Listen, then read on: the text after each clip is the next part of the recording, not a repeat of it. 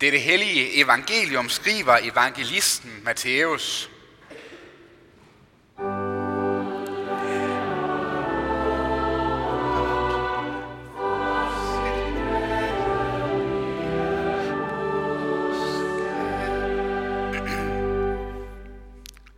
Efter sabbaten, da det gryede af den første dag i ugen, kom Maria Magdalene og den anden Maria for at se til graven. Og se, der kom et kraftigt jordskælv. For Herrens engel steg ned fra himlen og trådte hen og væltede stenen fra og satte sig på den. Hans udseende var som lynild, og hans klæder hvide som sne. De, der holdt vagt, skælvede af frygt for ham og blev som døde. Men englen sagde til kvinderne, frygt ikke. Jeg ved, at I søger efter Jesus, den korsfæstede. Han er ikke her, han er opstået, som han har sagt. Kom og se stedet, hvor han lå, og skynd jer hen og sig til hans disciple, at han er opstået fra de døde. Og se, han går i forvejen for jer til Galilea. Der skal I se ham. Nu har jeg sagt jer det.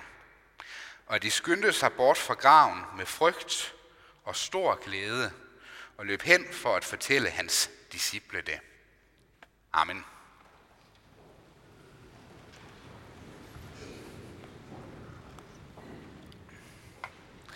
I fredags, der blev Gud tavs. Jesus han udbrød det hjerteskærende skrig. Min Gud, min Gud, hvorfor har du forladt mig? Gennemgående, redselsfuldt og gruervækkende skrig, der må have fået nakkehårene til at rejse sig på dem, der hørte det. Og sådan set også på os. Min Gud, min Gud, hvorfor har du forladt mig? Der, på korset, der blev det pludseligt meget mørkt, dystert og håbløst. Døden, den evigt ubudne og uindbudte gæst, kom atter engang forbi og krævede endnu et offer, et liv. Sådan som den altid gør, når livet render os af hende. Inden den korsfæstede udåndede, sagde han, det er fuldbragt. Det er fuldbragt. Sådan tror jeg ikke tilskuerne til den makabre henrettelsesproces umiddelbart har tænkt. De har i hvert fald ikke tænkt andet, end at korsfæstelsen lykkedes i dens formål, nemlig døden. På korset der kunne den her helt utrolige og vilde historie om et indiskutabelt, ekstraordinært menneske have endt. Her kunne der være blevet sat et punktum. Et punktum, der havde betydet et kæmpe flok, et kæmpe flop og en kæmpe fiasko af en anden verden. For Jesus, og ikke mindst for dem, som havde samlet sig om ham, havde satset alt. Deres liv, deres tro, deres tillid. Og nu stod de der med røde ører og en skuffelse og et chok og en sorg, der har været til at tage og føle på. Kaos, fortvivlelse, rådvildhed. Var det det? Gud tav lang fredag, men han forblev ikke tavs. I dag, på påskedag med Jesu Kristi opstandelse fra de døde, der taler han og siger, nej, det var ikke bare det. For historien om Jesus, den endte ikke på korset. Gud han nærmest råber det så klart og så tydeligt, at selv os, der fra naturens side er lidt tungnemme, kan forstå det. Ja, det er fuldbragt. Kristus er opstanden. I dag er Guds højre hånd løftet. Den hånd, der bringer sejr, som vi hørte i salm 118. Den hånd, der på forunderlig vis rev den korsfæstede og stendøde Jesus ud af gravens mørke og dyb til nyt liv, og det i en sådan grad, at livet fra den opstandende Jesus strømmer over og flyder ud til os alle, som kaster vores tro og vores tillid og vores håb på ham. Derfor lød og lyder og skal den kristne menigheds sejrsbrøl lyde ud i hele verden. Kristus er opstanden.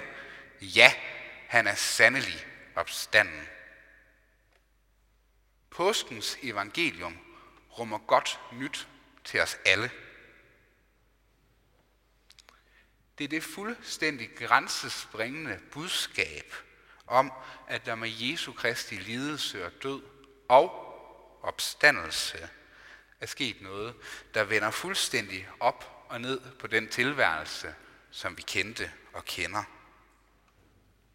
Påskemorgen, der skænker den opstandende Jesus Kristus alt, hvad vi har brug for, og serverer det til os på et sølvfad. Værsgo og tag for dig. Og hvad er det, han serverer for os?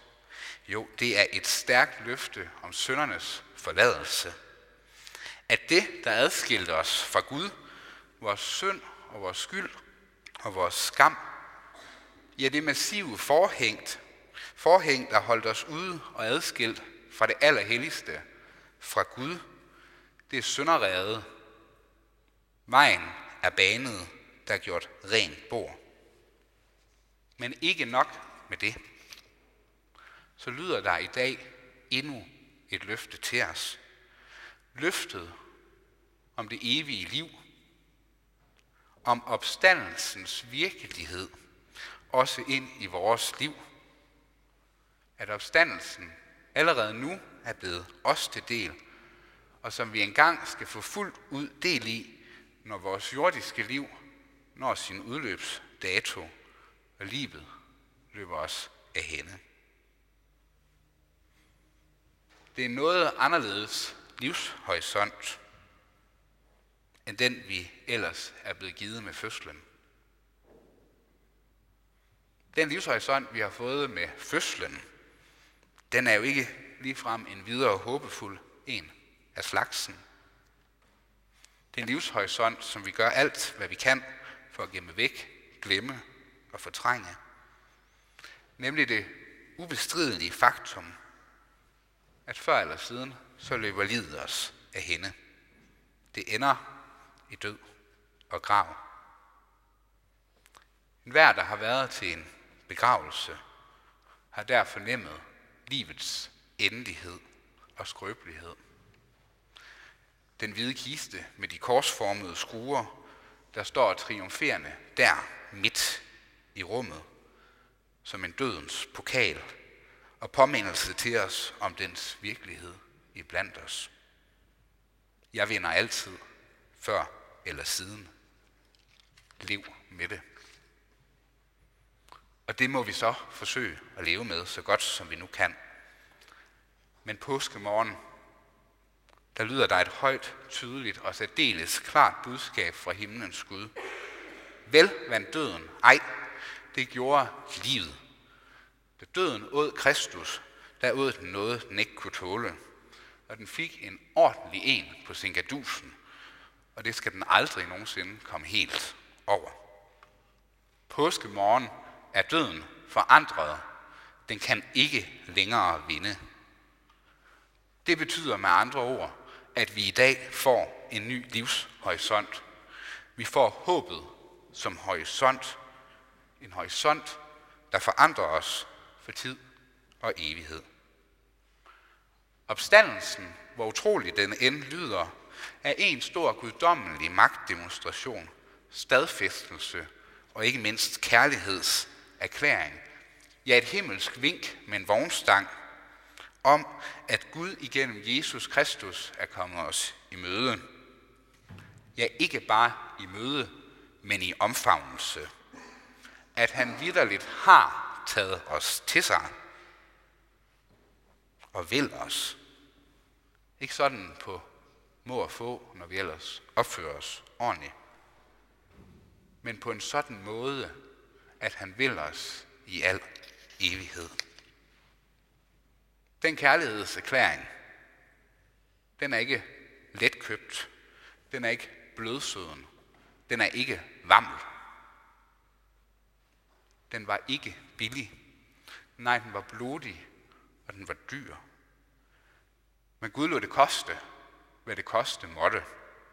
Hans egen søn med lidelse, kors og grav til følge. Nu viser han os sin søn, den korsfæstede, opstandende Herre og frelser, Jesus Kristus. Og så indbyder han os til at gribe fat i ham. Gribe fat i det håb og det løfte, vi får fra ham, der kalder sig selv fra opstandelsen og livet. Den, der tror på mig, skal leve, om han end dør. Og enhver, som tror på mig, skal aldrig i evighed dø. Det er påskemorgens gave til menneskeheden. Det er påskemorgens gave til enhver, som sætter sin lid, sin tro og sit håb til Jesus Kristus. Det er ham, der brød gravens og dødens mørke og magt. Vi kan bare række hænderne ud og sige, ja tak. Graven, ja den venter måske nok stadig på os. Det gjorde den også på Jesus. Men han blev der ikke. Og på lignende vis skal vi heller ikke blive der. Døden er forandret. Et nyt perspektiv har den fået. Nemlig det perspektiv, at den ikke er endegyldig. Graven er ikke det kristne menneskes slutdestination. Graven er, som en præst engang udtrykte det, en lejebolig, en midlertidig bolig, mens vi venter på at kunne tage den himmelske og lovede ejerbolig i besiddelse i Guds rige, i opstandelsen og livets rige. Der er vores slutdestination. Der er vores hjem. Det er den livshorisont, det livsperspektiv, vi som kristne mennesker er blevet givet. Et liv, der er præget af håb og lys, selv midt i dødens og mørkets skyggedal, som vi vandrer i. Og det kan være hårdt nok og svært nok. Pave Johannes Paul den anden sagde i den forbindelse, lad jeg ikke synke ned i fortvivlelse. Vi er påskefolket, og halleluja er vores sang. Vi er påskefolket, opstandelsesfolket, som Jesus Kristus har grebet fat i.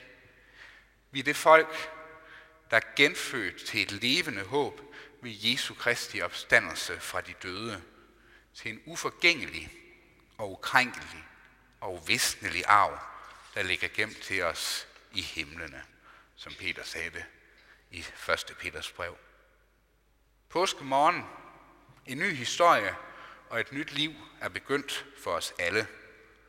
Påskelyset, livets lys, det strømmer os i møde fra den opstandende Jesus Kristus og indbyder os håb. Med evig tak og lovprisning af ham til følge. Evig tak og lovprisning af ham, der gik så langt for os, at han end ikke sparede sin egen søn, men gav ham hen for os alle. Og det endda, mens vi endnu havde ryggen vendt mod Gud. Ja, jeg skal ikke dø, men jeg skal leve og fortælle om Herrens velgærninger. Hører du helvede, hvor morgensang? Kristus opstod fra de døde. Kristus er opstanden. Glædelig påske. Ære være faderen og sønnen og helligånden, sådan som det var i begyndelsen, således også nu og altid og i al evighed. Amen. Og lad os rejse os og med apostlen tilønske hinanden. Hvor Herre Jesu Kristi nåde, Guds vor fars kærlighed og Helligåndens fællesskab være med os alle. Amen.